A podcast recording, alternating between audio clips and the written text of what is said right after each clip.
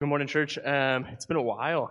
Um, I think it's been right at two years. The last time I was here was actually the same day I proposed to my wife.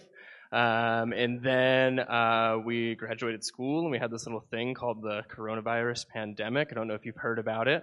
Um, so I haven't really been able to be here and to worship with you, but I'm really, really excited to do that this morning. Um, so I don't want to waste too much time. Um, when you go to Baptist college or Bible school or seminary, you know, they usually teach you you should open with something funny or intriguing or whatever it is. And I just don't have time for that. Like, I'm here to talk about the Bible. And so let's go ahead and do that this morning. Turn with me um, to Exodus chapter 20. Exodus chapter 20. Um, like Larry said, um, I'm a teacher at Alliance Christian Academy. This is, I'm going to be going into my third year um, there, I teach theology. I teach what we call an Old Testament survey class to a bunch of 14 and 15 year olds. It is as fun as it sounds, I promise. Um, and what we do in that class is we walk our way from the book of Genesis all the way to the book of Malachi, from the opening to the closing of the Old Testament.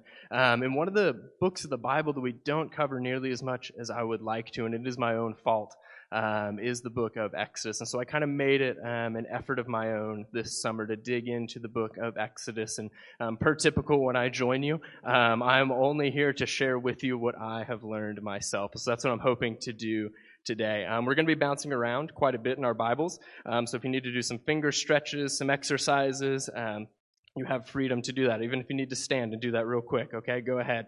Um, but I want to anchor us here in Exodus chapter 20. Um, you might recognize it as when God introduces um, what we um, in the 21st century have ascribed as the Ten Commandments um, to his people. But what we see here is going to be a paradigm and a lens through which we're going to view the rest of the scripture that we read today. So let's go ahead and read. And God spoke all these words, saying, I am the Lord your God, who brought you out of the land of Egypt and out of the house of slavery. You shall have no other gods before me. You shall not make for yourself a carved image or any likeness of anything that is in heaven above, or that is on the earth beneath, or that is in the water under the earth. You shall not bow down to them to serve them for I, the Lord your God, am a jealous God, visiting the iniquity of the fathers on the children to the third and the fourth generation of those who hate me, but showing steadfast love to thousands of those who love me and keep my commandments. Uh, Father, as we look to learn how to worship you well this morning, would we have our hearts and our minds open to your Spirit who indwells those of us who are disciples of your Son, Jesus.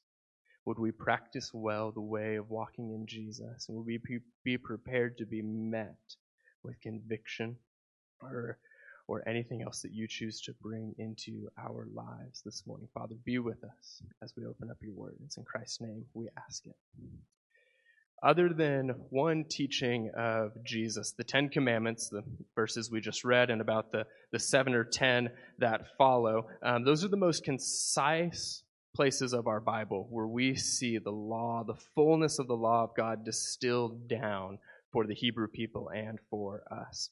One error that I know that I have often made, um, and I hope I haven't passed on to my students, is that I often see the Ten Commandments as a beginning that God gave his commandments, and this is when his people begin to worship and to follow him. But if we look a little bit more toward the beginning of our Bibles, we'll see that that is not true. In fact, the Ten Commandments are a starting place for God's people. That is where the relationship to God um, begin.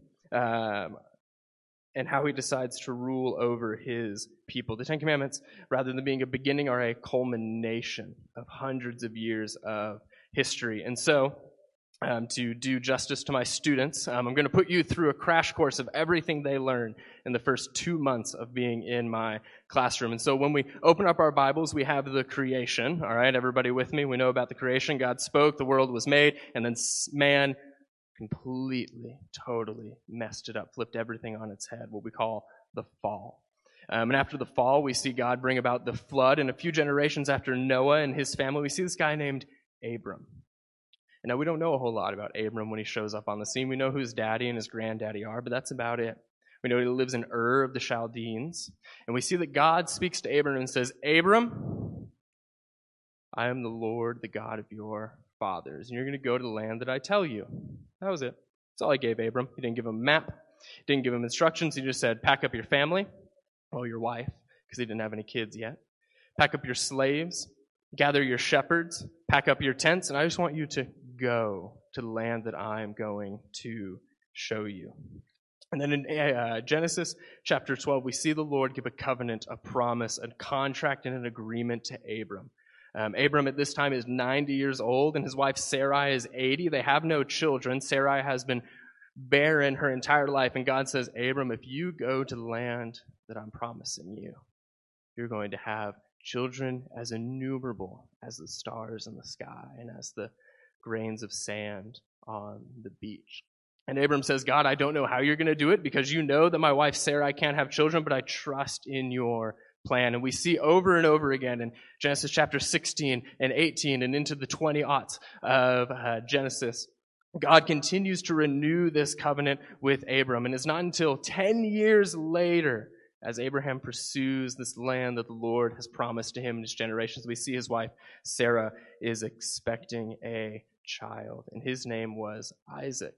And God, like he did with Abram, now named Abraham, makes a covenant with Isaac, that same covenant. I'm going to give you a land that I promised to your fathers, and you're going to have children innumerable as the stars and as the sand by the sea. And Isaac uh, goes on to have two sons, one of whom is named Jacob. And Jacob, as you may know, was re- later renamed Israel which means to wrestle with God, because he literally got into a wrestling match with God because he was so bent on disobeying the will of God. And when God touched his hip and threw it out of place, like some of us in the room might be aware of, uh, he was later named Israel, and he could no longer walk well, and he was often carried by his sons. And one of the places he was carried was the land of Egypt. Because you see, Jacob had 12 sons, the 11th of whom had visions. And he saw visions of his ten older brothers and his parents bowing down to worship him. And so his brothers faked his murder and sold him into slavery to the land of Egypt. And over time, he rose in the structure and became the right hand man um, to Pharaoh, the king of Egypt. And when there was famine in all the land, only Joseph, who could interpret the dreams of Pharaoh, was able to prepare the land of Egypt for this famine. And so Jacob, carried by his sons, is brought to Egypt where they can beg for food from Joseph. And over the course of several conversations at the tail end of the book of Genesis, you can go and read it, they discovered that this man, um, who they thought was just an Egyptian, is actually their brother Joseph. And they bow down and worship him. And because of what Joseph and his family had done, Pharaoh, the king of Egypt, allots them land where them and their descendants can live for the rest of their lives. And the people of Jacob, the people of Israel, begin to explode. And they grow into an innumerable number in the land of Egypt. And a Pharaoh who did not know Joseph comes along and he begins to enslave Jacob's descendants.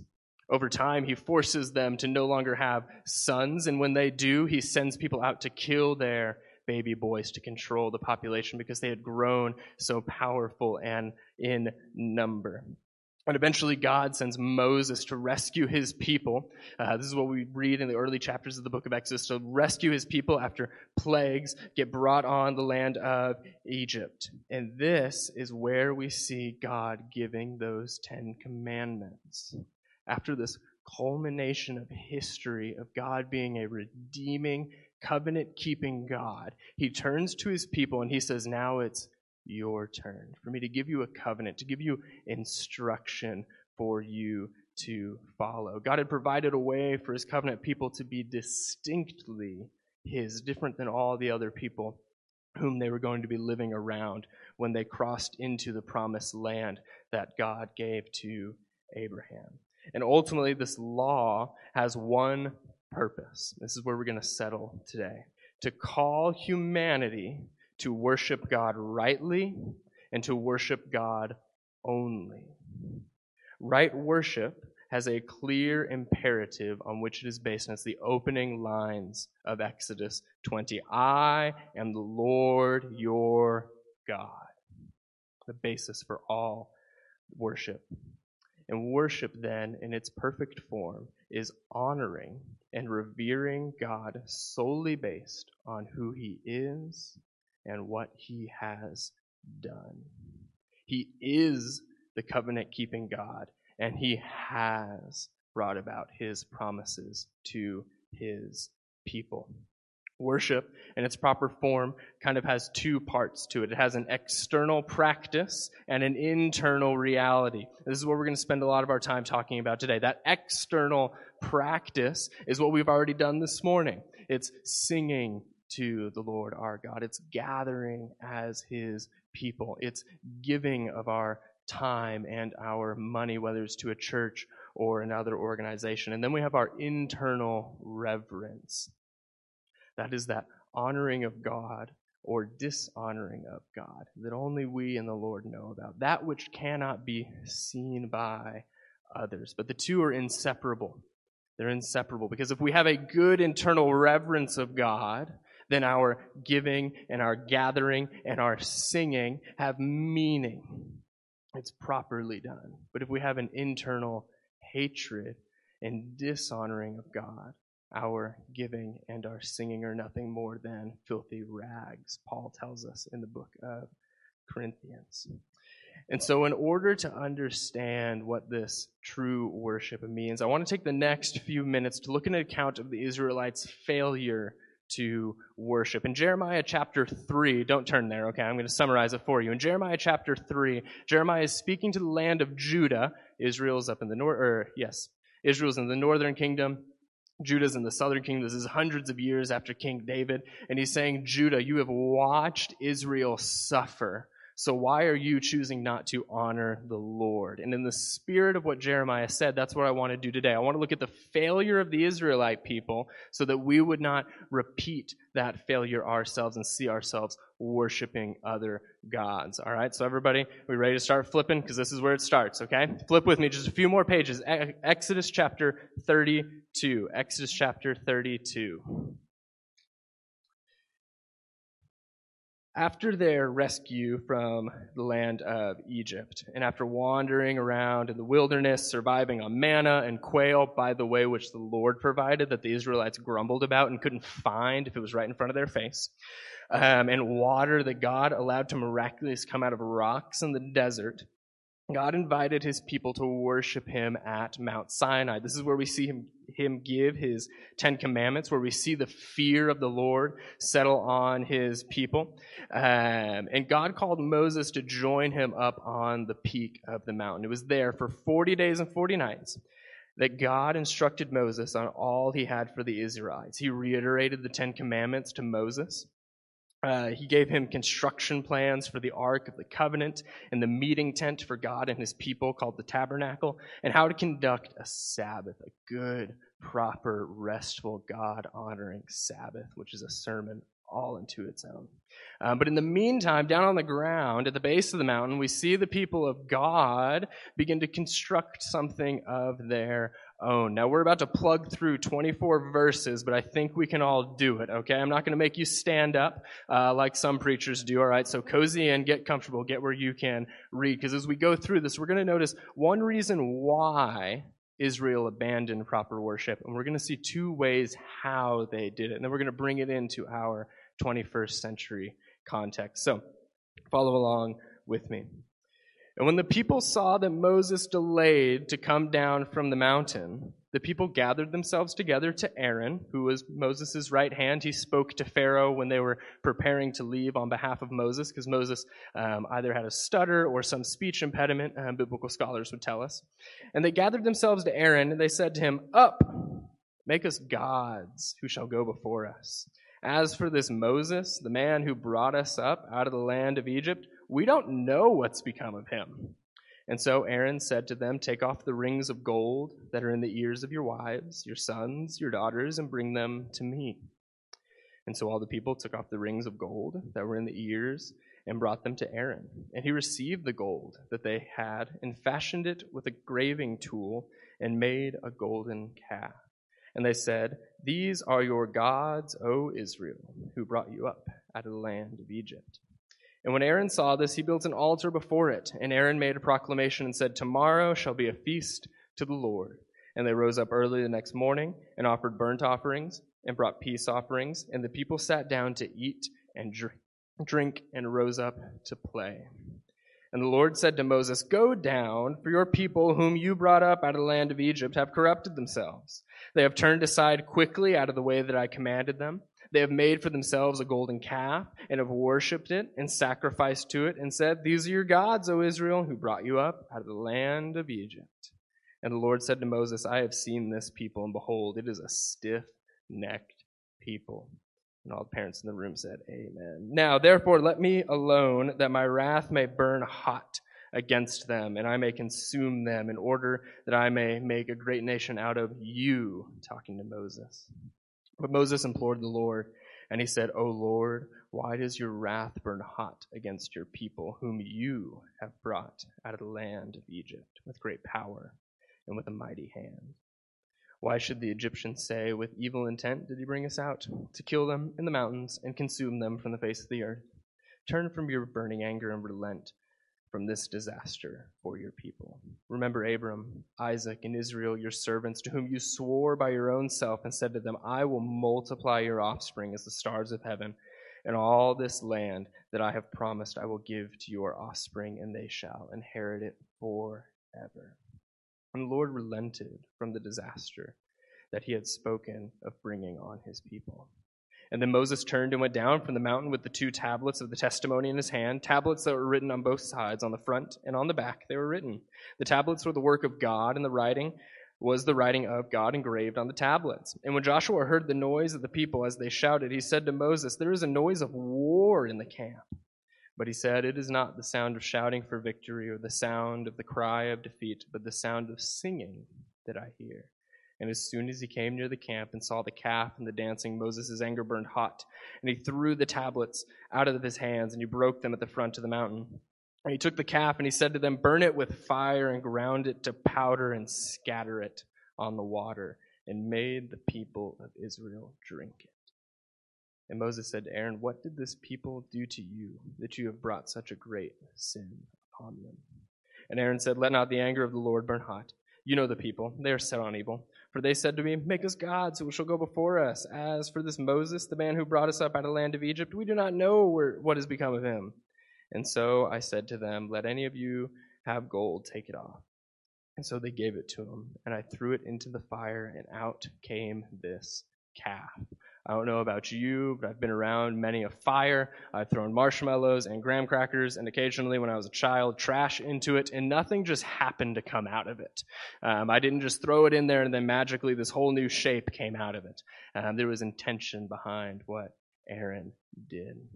But we see a little bit differently for Moses. Up on the mountain, he's reminding God, God, I know your covenant and your promise, who you are and what you have done. But the people of Israel down at the base of the mountain, they did not. Hidden in this tragic and heartbreaking account of Israel's betrayal is a subtle telling of why they turned away from worshiping Yahweh God. Simply put, they forgot what the Lord had done.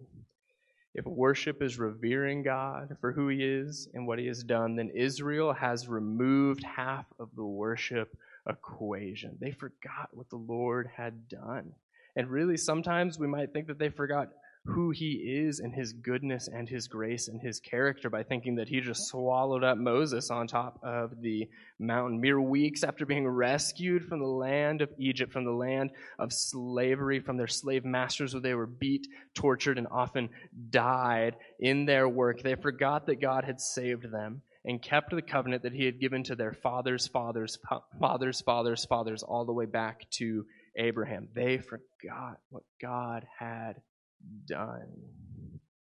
And did you notice in the passage as we were reading some of the confusion about what actually happened in the events of the Exodus? Uh, if we go back to verse 4, it says, Aaron turns to the people and says, These are your gods, O Israel, who, who what? Who brought you up out of the land of Egypt. But even later, in verse 23, Aaron claims that the people came with uh, came to him and said, "Make us gods, whom shall go before us." As for this Moses, the man who what, who brought us out of the land of Egypt, we do not know what became of him. They're claiming Moses brought them out of Egypt. They're claiming they did it themselves. They're claiming a golden calf idol brought them out of the land of Egypt. They're confused And they're confused because they forgot the most basic thing about their worship. I am the Lord your God who brought you out of the land of Egypt. All this time, even if they had been even after they had been given the command to worship the Lord their God, who brought them out of the land of Egypt, they forgot all the Lord had done. The basis for all of the Ten Commandments and all the later laws of God is rested in his personhood, in his character, and in what he has done. Yet their memory failed them. God did not forget his covenant, but his people forgot their God. That's why they were able to turn so easily to defile his commandments and worship other things because they forgot what the Lord their God had done. And in their forgetfulness, the Israelite people worshiped him properly in two ways. The two ways how they worship. They had already lost their internal reverence when they forgot what God had done. But then their external practices gave their worship away. And they worshiped in two ways that I want to really focus on today. They worshiped with their treasure, quite literally their gold. And then they worshiped with their time. And I want to flesh these two out real briefly before we bring it into our. Um, our place and time. Uh, we see the irony and revealing of these things in chapter 32, up in verses 2 through 4. And so Aaron said to them, Take off the earrings of gold that are in your ear, of your wives, your sons, and your daughters, and bring them to me. And so all the people took off the rings that were in the ears and brought them to Aaron. And he received the gold from their hand, and he fashioned it with a graving tool, and made a golden calf. And he said, These are your gods, O Israel, who brought you out of the land of Egypt. Now, I don't know about you, but when I read this the first probably several dozen times. I was like, okay, that was a really dumb move, Israel, but okay. And then, as I continued to read, I had the thought of, wait a minute, previously enslaved, didn't have a lot to their name, barely made it out of Egypt alive. Where, where did this previously enslaved people get a bunch of gold earrings and jewelry and other precious metals from. Because um, I don't know about you, but those don't just suddenly come into my life when I'm wandering around in a desert. Um, and so let's take a quick detour, go backwards for me uh, to Exodus chapter 12 so we can kind of get an idea of where this jewelry was coming from. Um, anybody getting tired yet? Fingers hurting? No? Great. Okay. Uh, so, right at the end of the 10 plagues on Egypt, uh, right before God um, passes that 10th plague of the firstborn of Egypt, um, is going to pass away, except for those who celebrate what becomes the Passover meal. Uh, God gives instructions to his people about how he wants them to literally walk out of Egypt. And down in verse 33 through 36 of Exodus 12, we're going to see that instruction. Or actually, we're going to see the, the result of that instruction. So, as the Israelite people are leaving, after all the firstborns from Pharaoh uh, down to the smallest of animal, after all their firstborn is dead, Scripture tells us the Egyptians were urgent with the people of Israel to send them out of the land in haste. Talk about don't let the door hit you when you walk out. For they said, We shall all be dead. And so the people took their dough before it was leavened, part of that Passover instruction, uh, their kneading bowls being bound up in their cloaks and on their shoulders. And the people of Israel had done as Moses told them, and as the Lord told Moses, for they had asked the Egyptians for silver and gold jewelry and for clothing.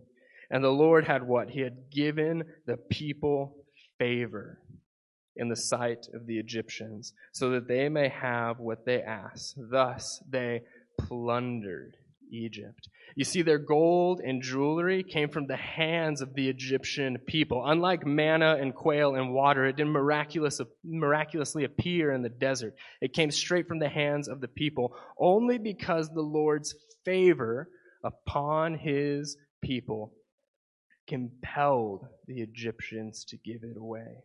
And as the Israelites ran out of Egypt, they gladly took it as they made their way towards the Red Sea.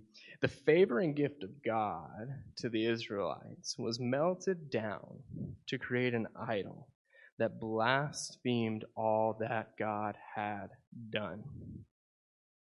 This favor, this gift, this blessing from the Lord, this treasure, this thing that God intended for their worship, they hand it over to a false and fake God.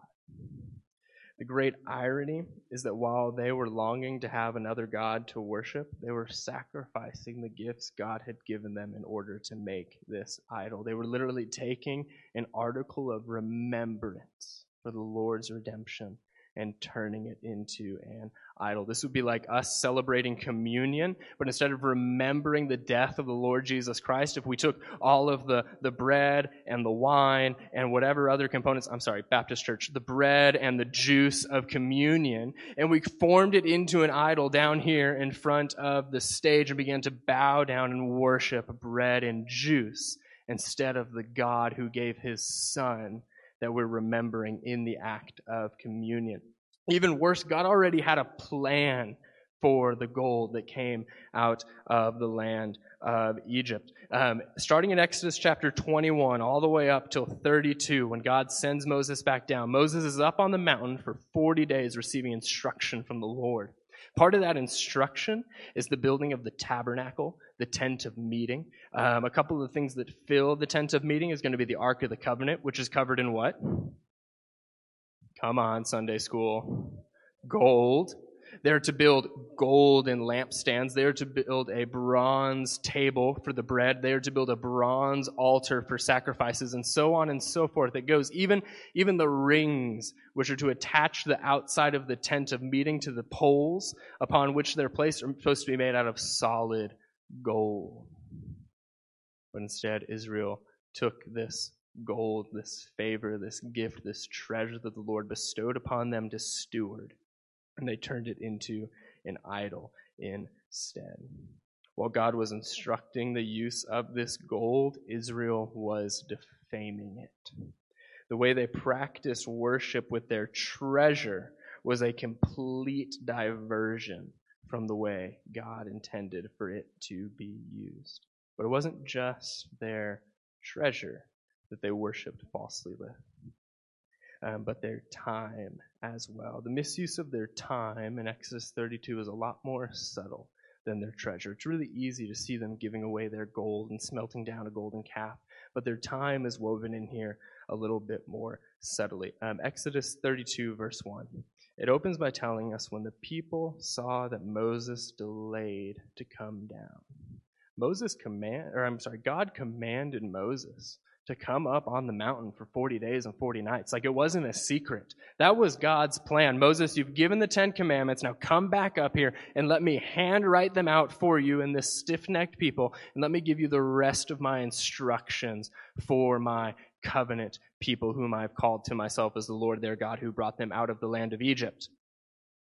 It was always the plan for Moses, to be up there for 40 days and 40 nights. But the people were saying, Moses is delaying in coming down. We thought this was just a weekend trip. Where is Moses? And they began to worry and to doubt. The plan all along, if you want to have a verse for that, was uh, Exodus 24 18, when we see God call Moses up for 40 days and 40 nights. Uh, but it didn't take any time for Moses to ascend the mountain, for the people to begin um, to misuse their time and to worship falsely with their time. Um, they didn't give God the time to act that He had established with them. He said, Give me 40 days and 40 nights with Moses. I will give him back, I promise. But they didn't hear the Lord. Rather, they doubted and complained. All right, and they gave the time in their minds to worry, but also to plan idol worship no one just had the epiphany of, hey, I'm going to go talk to Aaron and like, maybe it'll be a golden duck, maybe it'll be a golden goose, but like a calf might be the best thing. No, they sat as a nation and came up with this idea to approach Aaron and beg for an idol. It was an idea that brewed among the people even before their divine theft of the treasure which God had given them. I mean, just imagine for a second. Some of you, you less have to imagine and just have to kind of go back to your childhood. But imagine living in an era without a cell phone or a home phone, and you're in a tent city in a desert, and the leader of your people is missing, and his right hand man says, Okay, go and gather all of the gold from your wives and your children and your servants and bring it to me. Okay, it's not just like, calling up people down the street and saying, hey, we, we need your gold. You're going to have to bring it. No, someone had to go to these families and say, hey, Aaron, um, Aaron needs all the gold. If you could, you could give, oh, oh, your wife is, she's out. Oh, she's with the girls today. Oh, when do you think she's going to be back? Well, I kind of need it like today. All right. So that's one house. And then he goes to the next and He goes, Hey, Aaron needs the gold. Oh, your son's out in the field trying to find water. So when is he going to be back? Oh, well, I'm going to need it as soon as you can. And it happens and it goes and it goes and it goes for days at a time as the nation of Israel is trying to gather this gold for Aaron to make this idol. It wasn't a snap decision. They didn't go to the bank and withdraw it. They didn't open their safe deposit boxes and just get it. They had to go to great lengths to acquire this treasure. They used their time unwisely. They used it to defame the Lord. They gave their mental time and their thought life they gave their time and their community, and they gave their occupational time to idolatry rather than their mental time and their time in community and their time uh, in their job to remember the Lord. They chose to think of things other than the Lord and to worship with their time in that way. They were no longer revering and honoring God with their minds. They forgot the Lord and through the use of their time and their treasure, they worshiped other things. They misused those things. And now I know it may sound like I'm, I'm standing up here and I'm really harping on the Israelites and how dare the Israelites this and how dare the Israelites that. Uh, but I promise there's a reason. Here it is. We do the exact same thing day in, day out, moment to moment. We choose to give our time and our treasure to something else. Now, we might not be stealing our wives' jewelry and smelting it down into a physical idol, but we are still just like the Israelites, worshiping things or peoples or ideas other than God through the use of our time and treasure. And it is almost certainly because we too have forgotten what God has done.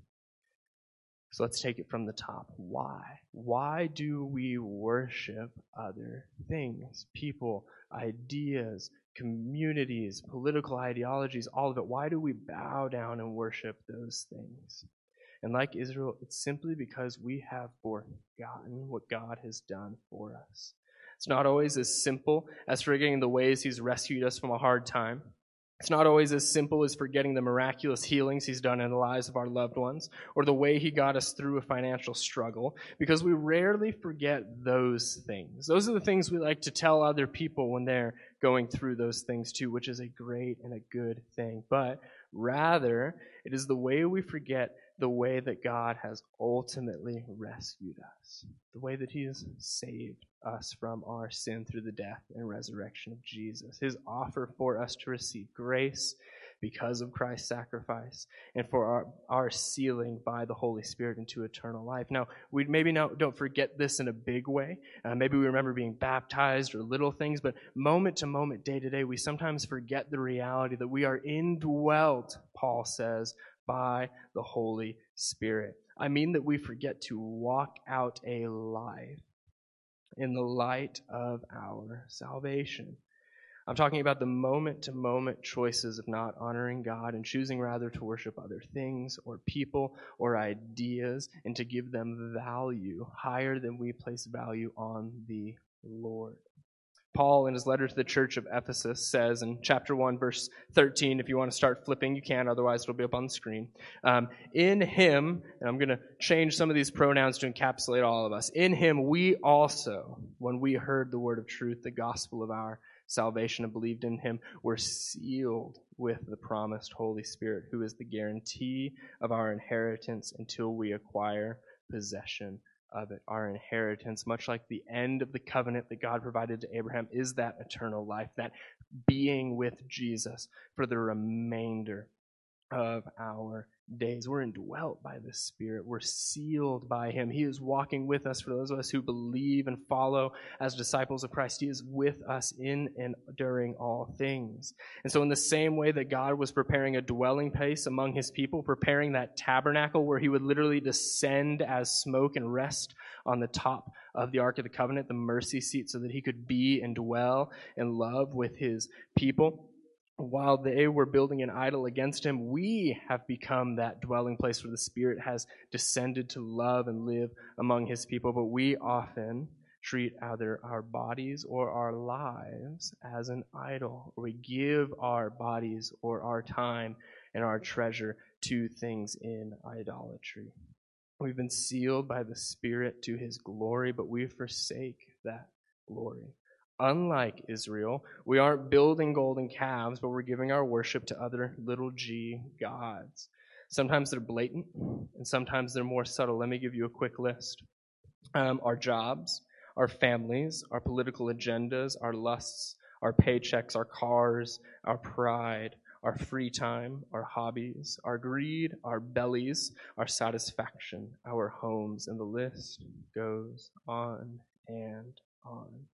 And like Israel, they were revealed by our misuse of time and treasure. So this is where I really want to rest for the remainder of our time today is how are we using or misusing our time and treasure and how can we reappropriate it to worship the Lord well? The best way to reveal our idols is to ask ourselves a few questions. So I'm going to have something for you all. It's either going to be on the church's Facebook um, or on the website and some other um, uh, mediums for y'all to have with a list of these questions so they don't bog us down this morning with them. Um, so I'm going to have that for you um, either online through Tim or Rashonda um, in the coming weeks. Um, but before you get to that time where you can sit and reflect and ask those questions, I want to go through some common things uh, that may surface this week as we go through those questions. Um, our treasure uh, is usually more easily tracked than our time, much like we saw with the Israelite people. It was really easy to watch them bow down and smelt down a golden calf, but it was really kind of difficult to see the way that they gave their time to that idol.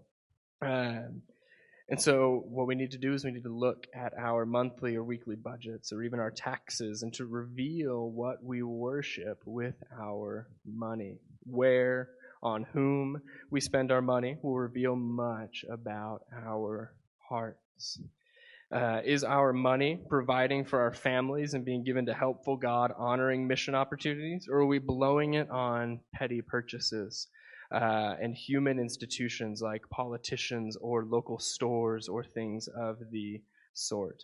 Again, money is easy to trace, but as easy as it is to trace, it's really, really easy to justify. And because I'm the guest preacher today, I can talk about money and watch everyone get really uncomfortable and not really care because I don't have any repercussions like Tim would, okay? It's not why he asked me here, I promise. Um, but like I said, as our money, just as easy it is to trace it and see where it's going, it's just as easy to justify the way that we are using it. We say things like, well, I really need, and you can fill in the blank convincing ourselves that it's justifiable, that it's needed, that it's necessary for us to have in this life. The idea of the American dream has in a lot of ways corrupted this, um, that we can always have bigger, we can always have better. Um, and what I've noticed in my short 20 odd years on this planet is that usually bigger and better means a bigger and better price tag as well. And the idea um, that we need to watch our money closely so we don't fall into the wor- worship of money is something that came straight from Jesus as well. He warns of this in his Sermon on the Mount. In Matthew chapter 6, he says that no one can serve two masters, for you're either going to love one and hate the other, or you'll be devoted to one and despise the other. We cannot serve both God and money. We've been convinced over our 250 some odd year history as a nation um, that the pursuit of bigger and better is always good, always justifiable, and is always the better choice. When in reality, we are called to be the least, to turn from the worship of money and those things which can lead to sin. As disciples of Jesus, we must count up our treasure, not in effort to know how much to spend but to see whom or what we worship with it. So that's my slightly brief, uncomfortable conversation about money for the morning. You'll do more of this on your own in the coming week if you go through the practice that I'll have for you. Um, but what about our time? Our worship through time in the 21st century is much like the Hebrews. Um, it can be very subtle, but it reveals just as much, if not more, than our money. And again, like the Hebrews, our time is going to take two shapes. It's going to be what we do with it, and it's going to be what we think with it. Um, how we use our time really breaks down into three big categories. All right, I think these are all going to be very familiar to us, um, so I don't think I'm going to shock anybody. A lot of our time, first and foremost, goes to our work, our job, our occupation, that thing which pays us and enables us to then again pay other people and to live in this life. Um, for some of us, maybe it's in a home raising our children or our grandchildren. If it's for those of us who are retired in the room, oh, one day when I am retired, it'll be taking care of that property maybe that you have.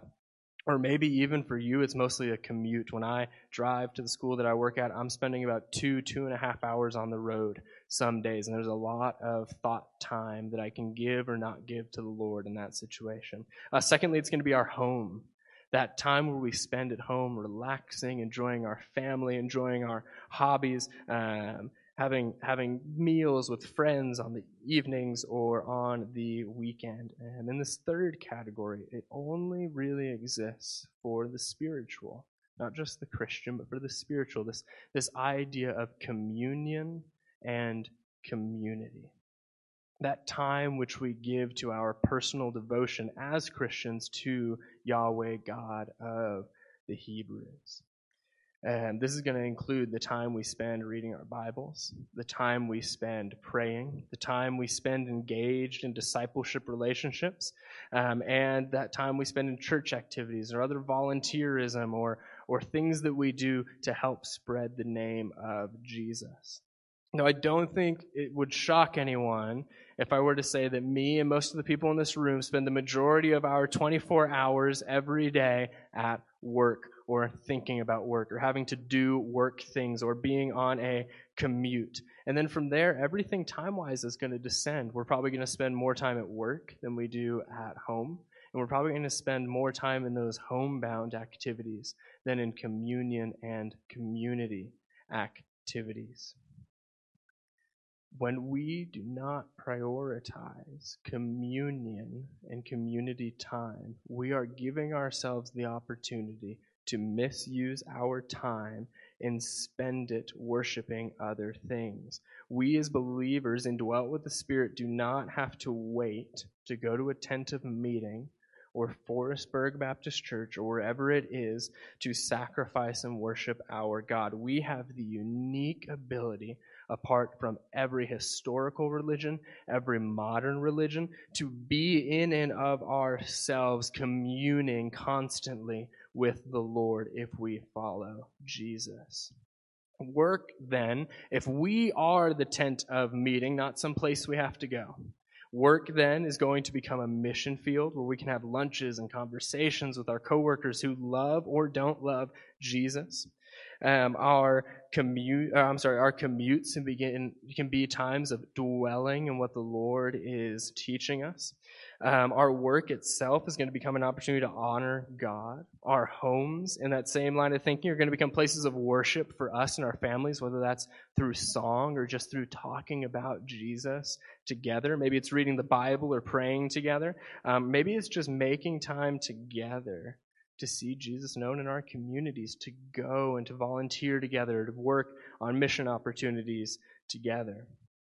Um, our places of work and home can and should be turned into places of communion. We, as indwelt believers in Jesus, have the opportunity to turn every place into a place of worship.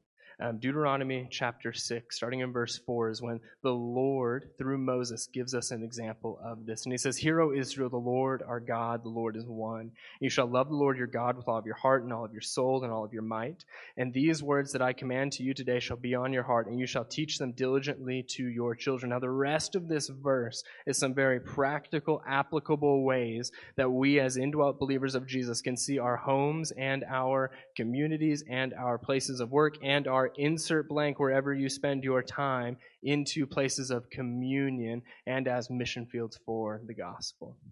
You will talk of them when you sit in your house. Um, I don't know about you, but I try to stand as little in my house as possible because I have a really comfy rocking chair and a really comfy couch. All right. So when we're sitting, when we're finding ourselves in our homes, we can honor the Lord with our heart, soul, mind, and strength. And when you walk by the way, whether that's your commute um, or taking your kids to school or your grandkids or picking up your grandkids, and when you lie down and when you rise up, let the last thoughts and the first thoughts of every day be turned toward worship of the Lord. And you shall bind them as a sign on your hand, and they shall be as frontlets between your eyes. We're supposed to have the Word of God and the, our ability to worship Him handy. Whether that means you have to get it tattooed and blasted across your forearm, or whether it means you have to have a little stick hanging in front of your eyes so that you see the Word of God wherever you go. And we shall write them on the doorpost of our house and on our gates to have them present for us and for our family. God knows that we live in a world of distractions, that we are finite, simple, stiff necked, silly people. But He wants to create space. he wants to create spaces for us to worship Him while He has given us methods to remember Him so that we might not be like the Israelites. And so I promised you that I would have a couple of questions and ways for you to really walk this out. And to borrow language from a pastor um, up in Portland um, who I appreciate and whose ministry has done a lot for me, I want us to, to begin to practice the way of Jesus. Uh, John tells us that as believers we are grafted into the vine of Christ. Um, and those of us who are not grafted in and do not thrive are cut, thrown into the fire as an analogy for our eternity. Um, but for us to be grafted well and to thrive in the vine of Christ, we have to have a trellis behind us. If we're to live a life of Christ, we have to have a lifestyle like Jesus's so that we can walk well in the way that he has set before us. Um, and so I have a couple of things this morning that I want us to walk through. And again, I'll get these posted whether to Facebook or to the church's website or wherever we think uh, might be helpful for you. Um, but let me give you one caveat before I begin my laundry list of things, okay? These practices are not meant to be done in one sitting. Okay, if you are doing this all in one sitting, you are not doing it with a reverent and honoring heart toward God, and I would suggest that you take a piece for every day of your week. Okay, take it over the next few days, the whole next week, whatever works well for you. Um, these are ways that we can practically work out what we've heard today about how we often forget the Lord, how we can better remember Him, how we worship or don't worship Lord with our time and our treasure. And I would encourage um, and provide you with a way after this to meet with your Sunday school group or friends over um, dinner or coffee to talk through these things as well. I'll have some, some talking points with you. Um, but first and foremost, before we even begin to think about the practices and as we mill over what we've talked about today, the first thing we need to do is pray. Um, before we can begin, we need to seek the Lord in prayer. If we are indwelt by the Spirit, which Paul tells us in Ephesians, if we are sealed by that Spirit, for Christ, then we should start by opening our hearts and our minds to Him in a reverent and honoring way. Um, everything we begin this week, and I'll be doing it with you, every practice that we do needs to start with prayer. Not just tomorrow morning when you begin the whole week, but every day as you start a practice start it with prayer. And so the first practice of the week is the practice of remembering. To avoid the fundamental mistake of the Israelites and often ourselves, we need to remember what the Lord has done in our lives. First and foremost, this means that we need to recall our salvation. Um, and so, what I would encourage you to do this week is to set aside, to plan some time, um, a significant block of time, where you're going to take a pen and a pad of paper as you're able, And I want you to write out in as full detail as you can remember. And for the elder saints in the room, all right, there's going to be a lot more pages than the 20 somethings in the room, okay? But that's okay. I want you to write in as much detail as you can your salvation experience. Maybe it was when you were young, so maybe you don't remember all the details. Uh, maybe it was just like 50 or 60 years ago and you don't remember all the details, that's okay. Start asking around. Ask friends, ask parents or uncles, um, or even your kids, hey, can you help me to write this out? And once you've done that, after you've gotten your salvation experience, start writing everything since then. What are the big moves that God has done in your life? That job that He helped you to get, um, that marriage that He saved, that financial hardship that somehow you just made it through without even knowing where your next paycheck was going to come from. Um, and once you've got it all down, whether it takes an hour, whether it takes days, I want you to take time to pray through every single word that you have written down. I want you to take that time to pray, not only to thank God, but to worship Him. And maybe you just need to say thank you as a form of worship. Uh, maybe you need to bust out into song in your heart or even in your mouth. All right, whatever it looks like for you, practice some external worship as you remember what the Lord has done. And when you've gotten that all written out, I want you to fold it up real pretty.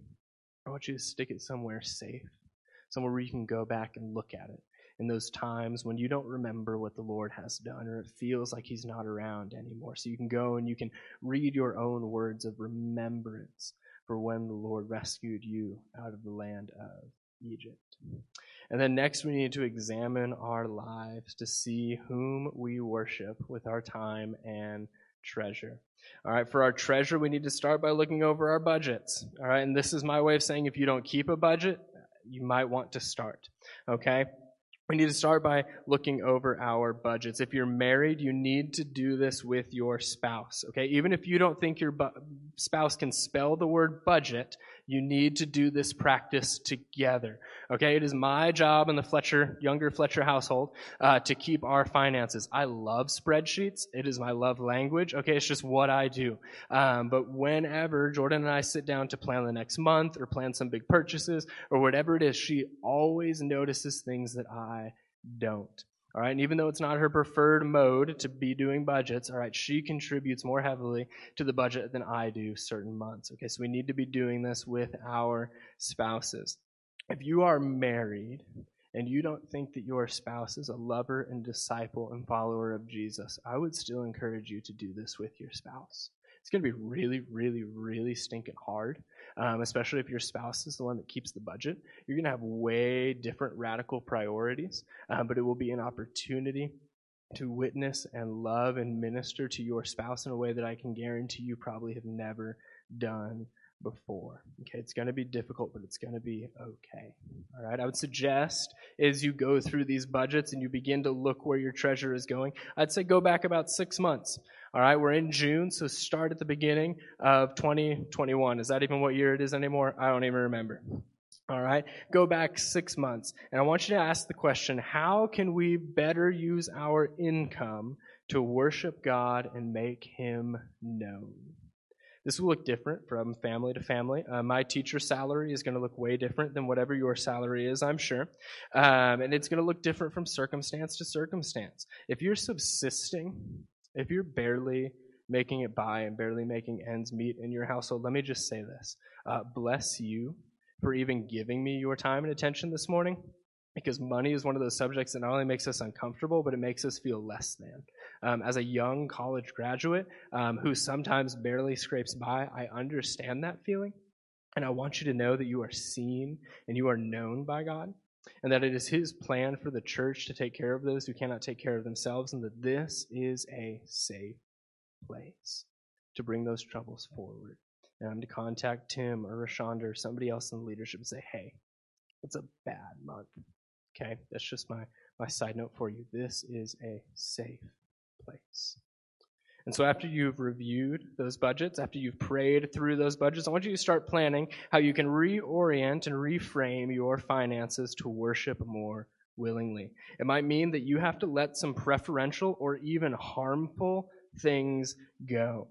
It may mean you eat out less. It may mean that you need to stop purchasing that tobacco product. It might mean finding alternative products to the brands you usually choose, or it may mean being willing to invest in maybe a more ethical company, um, something that's going to last you longer, so that we are no longer buying products from modern slaves, that just like the oppressed Hebrews, we're buying from people and countries and companies that are honoring and lifting up their employees rather than oppressing them. Um, it may mean uh, that we need to find higher quality products, um, and it may mean that that might take some research on our part as well. But if we're to honor God well, like Deuteronomy said, we need to do it with our heart and our mind and our soul and our might. And just like our treasure, for our time, we need to come up with a budget for that as well. Simply put, I'd say we need to take our next week and literally walk out every single hour of our next week. By this time next week, you can look back at the last seven days and you can categorize things into the three categories we talked about work, home, and communion. You can see where you are investing your time. And just like our budgets, then we can see where we can reappropriate and reframe our time to worship the Lord well. And last, last but certainly not least, we actually have to put it into practice. Uh, my personality is to be stuck up in my head and to think through things and to think, wow, that was a really cool thing. I'm glad I did it, but not sometimes actually do anything with it. Uh, but my encouragement for us today will be that we actually put this into practice. And that's why I'm going to have those handouts um, online. Or if you don't do the internet thing, I totally understand it. We'll find a way to get one in your hand before you come to church next Sunday. And so, let me close uh, by reading this for us one last time this morning. And God spoke all these words, saying, I am the Lord your God, who brought you up out of the land of Egypt and out of the house of slavery. You shall have no other gods before me. shall not make for yourself a carved image or any likeness of anything that is in heaven above or that is in the earth beneath or that is in the water under the earth. And you shall not bow down to them or serve them, for I am the Lord your God, and I am a jealous God, visiting the iniquity of the fathers on the children to the third and the fourth generation to those who hate me, but showing steadfast love to thousands of those who keep my commandments. And so, Father, as we begin to walk into a world of temptation and distraction in the coming week, would you give us the Spirit to know where our treasure and our time is going, to know how to honor and to revere and to love you well? Father, would worship not just be something we do with our mouths, but would it be something that we do with our pocketbooks and with our clocks as well? Would we not forget what you have done, and would we run everything we do in this life through the lens of what you have done, knowing what you have rescued us from, from sin and from death, and into eternal life, where we can honor and revere you forever. Father, we thank you for Jesus, for his commitment to the cross to see us saved in his name. And it's in that wonderful, beautiful, lovely name we ask all these things this morning. Amen.